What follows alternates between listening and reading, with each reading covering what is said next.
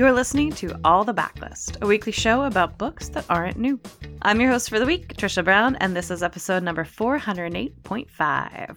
Welcome to the show, everybody, and welcome to April. This is the second month, actually, in a row that I get to do the first episode of the month, which you probably don't care about, but I kind of like welcoming us all to a new month. So there you are. Welcome. I have got a few books for you today. I think I'm going to try to sneak in three. Don't tell anyone. And all of them fall under one of my favorite classifications of books, which is retellings. There is, as far as I'm concerned, a lot of things to love about retellings of classic stories.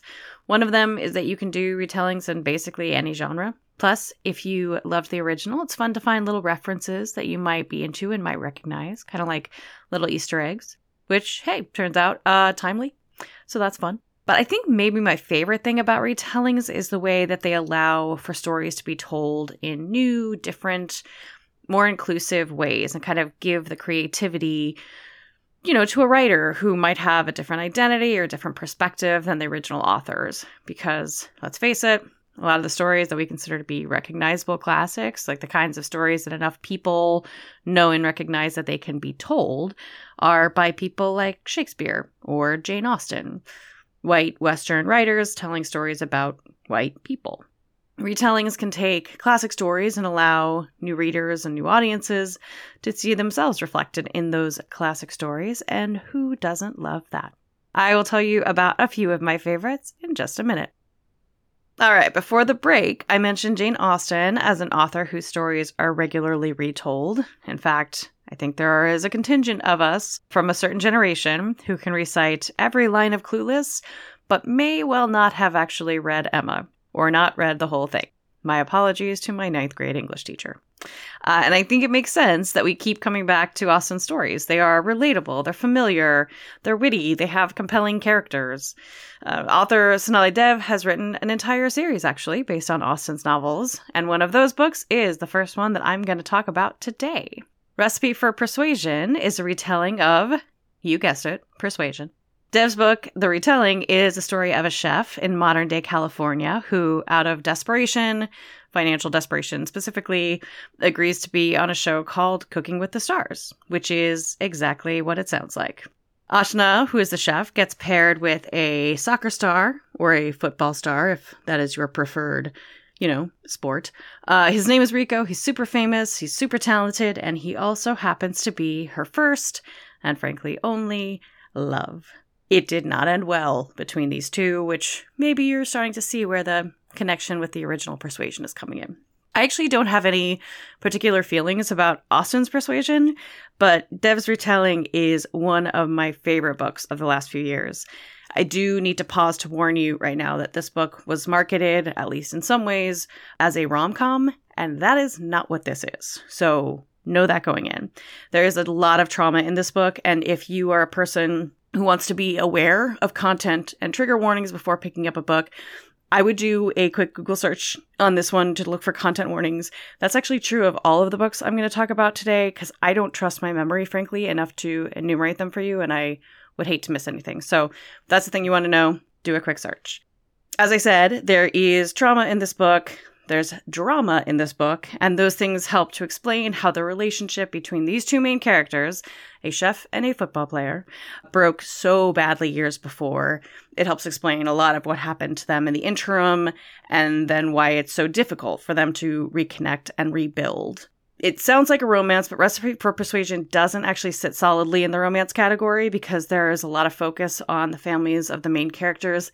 And because Dev does something that I think is really interesting, maybe halfway or so through the book, where she introduces a third point of view from a character whose perspective I think adds a lot of depth and to mention the story. I think it was a really interesting approach. Um, like I said, I love this book. I felt like all of the drama makes the ending that much more satisfying. So, regardless of whether or not you have feelings about persuasion, pick up Recipe for Persuasion. So, slightly more modern than Austen's books, but for many of us, equally familiar, uh, maybe even more familiar, is The Sound of Music. The musical is by Rodgers and Hammerstein. The movie starred Julie Andrews and Christopher Plummer, and let's face it, also kind of starred the Alps.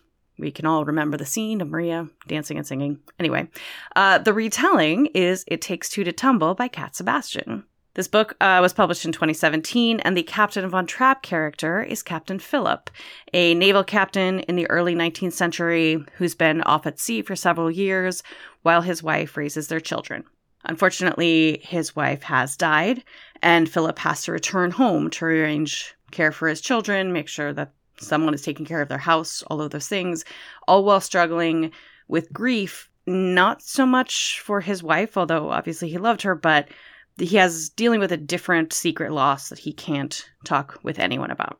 Enter our second main character, Ben, who is uh, less of a problem than Maria from our classic story, but still religious. Ben is the vicar who is tasked with helping care for Philip's three children, who are basically just agents of chaos.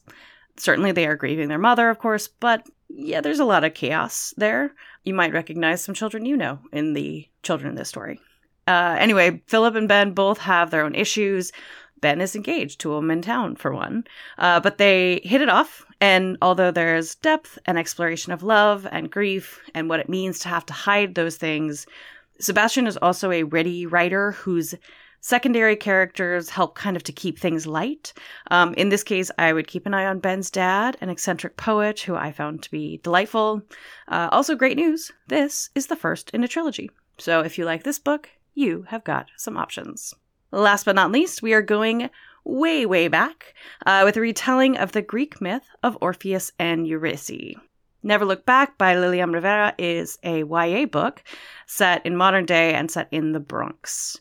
Pheus is a teenager who lives in the Bronx full time, and Eury is in town visiting family for the summer while she struggles to overcome the post traumatic stress she's dealing with following her experience living through Hurricane Maria. She's from Puerto Rico, so she's again just in town for the summer. And it turns out that the PTSD is not the only thing haunting her, which you will find out more about if you pick this one up. Pheus is a musician, just like his Greek namesake. Eury is the girl he can't get out of his mind as the two get to know each other on the beach and in the city. This could, you know, just be a typical, very well written coming of age love story, but eventually things take a turn into magical realism, and the story starts to more closely follow the blueprint of the original legend. For those who are familiar with the classic version, the title Never Look Back might ring a bell as to one of the aspects of that story. But even if you don't know the myth, I would say pick this one up. I actually don't read a ton of YA, but this book reminded me that I should read more.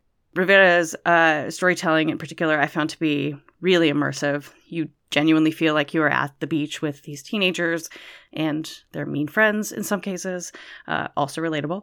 Um, and then later you feel the stakes and the intensity when they are in other places, which again, I'm not going to spoil anything, but you'll get there if you read the book. Honestly, since I read this book, I've been kind of hoping that Rivera will write more retellings of ancient stories in this style, but I don't know her. So if any of you do and want to make that suggestion, feel free to do so on my behalf. Uh, all right, those are my three ret- retellings for you for the week. Links to A Recipe for Persuasion, It Takes Two to Tumble, and Never Look Back are right there in your show notes.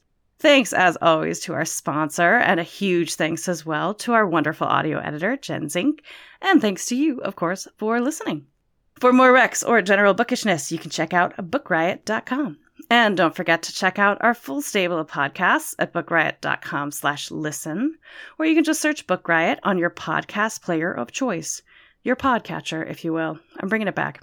Uh, you can find a list of the books I mentioned today, as I mentioned in the show notes, you know, in your podcatcher or by visiting bookriot.com slash all the books. And remember, if you're a fan of all the books and all the backlist and you want to show a little love, please leave a rating or review on Apple Podcasts or Spotify. We sincerely appreciate the review and it does help other book lovers find us. If you want to find me, you can mostly do that on Instagram at Trisha Haley Brown.